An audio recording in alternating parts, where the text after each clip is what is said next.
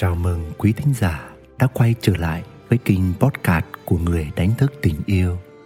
Ngày hôm nay, xin được chia sẻ đến quý bạn một chủ đề về hạnh phúc gia đình mang tên Hãy tiết kiệm đúng nơi, hào phóng đúng chỗ. Mời quý bạn thư giãn, thả lòng và lắng nghe. Có lần lướt Facebook, tôi đọc được tiêu đề Vợ thức đêm canh hàn sale trên Shopee để tiết kiệm vài chục nghìn. Chồng đi massage, bo ngay một củ cho em gái. Vừa đọc qua thì thấy buồn cười, nhưng vừa thoáng cười thì lại thấy rất đau lòng. Bởi vì hình ảnh này chứa đựng nhiều câu chuyện cười ra nước mắt. Tôi có mấy ông anh hay có mấy khoản đi massage và thường thì họ có thói quen bo cho người phục vụ. Có lần tôi hỏi một ông anh chơi thân, ở đây người ta có quy định mức tiền bo không? Sao anh bo nhiều thế? Ông anh cất tiếng cười lớn bảo rằng bo nhiều cũng sót nhưng sướng chú mày ạ. À.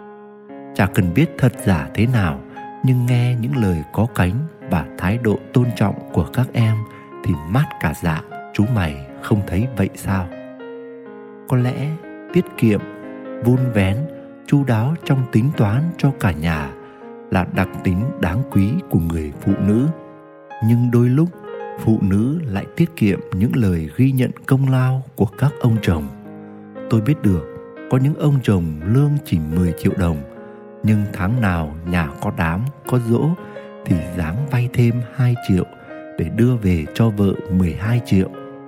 Vậy mà vẫn bị vợ chê trách và so sánh với người khác. Nên những người đàn ông nội lực yếu sẽ dễ mất đi động lực và không còn thấy điểm tựa ở người vợ. Điều này phần nào cũng giải thích lý do tại sao có những người đàn ông đi tìm kiếm sự tôn trọng và ghi nhận từ người khác. Tôi cũng lại thấy, cũng có những người đàn ông bản tính phóng khoáng, sời lời và có phần dễ dãi trong chuyện tiền bạc với người ngoài. Nhưng về nhà thì lại ki bo tính toán từng đồng với vợ. Họ lại còn thiếu tinh tế để nhìn thấy và ghi nhận vợ mình trong sự vén khéo, tiết kiệm cho gia đình từng đồng, từng cắc, thậm chí cắt giảm tối đa những nhu cầu của bản thân. Chúng ta nói ra không phải để chê trách hay phán xét bất kỳ ai nhưng để nhìn thấy một sự thật rằng, bởi vì tất cả chúng ta đều là những người đang trên hành trình hoàn thiện bản thân, từng bước hướng đến sự tỉnh thức và giác ngộ toàn phần, nên chúng ta hiện vẫn còn nhiều mắc kẹt, nhiều thiếu thốn, nhiều yếu đuối, nhiều lỗ hồng nơi chính mình cần được lấp đầy. Đó cũng là lý do chúng ta cần nhau trong đời, cần sự nâng đỡ cảm thông, đón nhận, đáp ứng nhu cầu qua lại lẫn nhau. Nhưng rồi, điều cốt lõi vẫn là mỗi người cần rèn luyện khả năng hạnh phúc tự thân. Khi ý thức về hạnh phúc tự thân, chúng ta sẽ mở ra được nhiều khả năng kết nối và thấu hiểu trong mối quan hệ, bớt đi những đòi hỏi được ghi nhận, bớt đi tìm kiếm những khỏa lấp từ bên ngoài, bớt đi những khó chịu và tổn thương về nhau.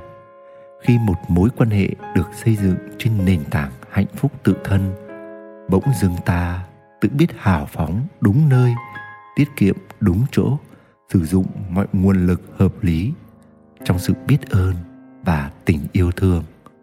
Nguyễn đức quỳnh, người đánh thức tình yêu. Quý thính giả đang nghe trên kênh podcast của người đánh thức tình yêu.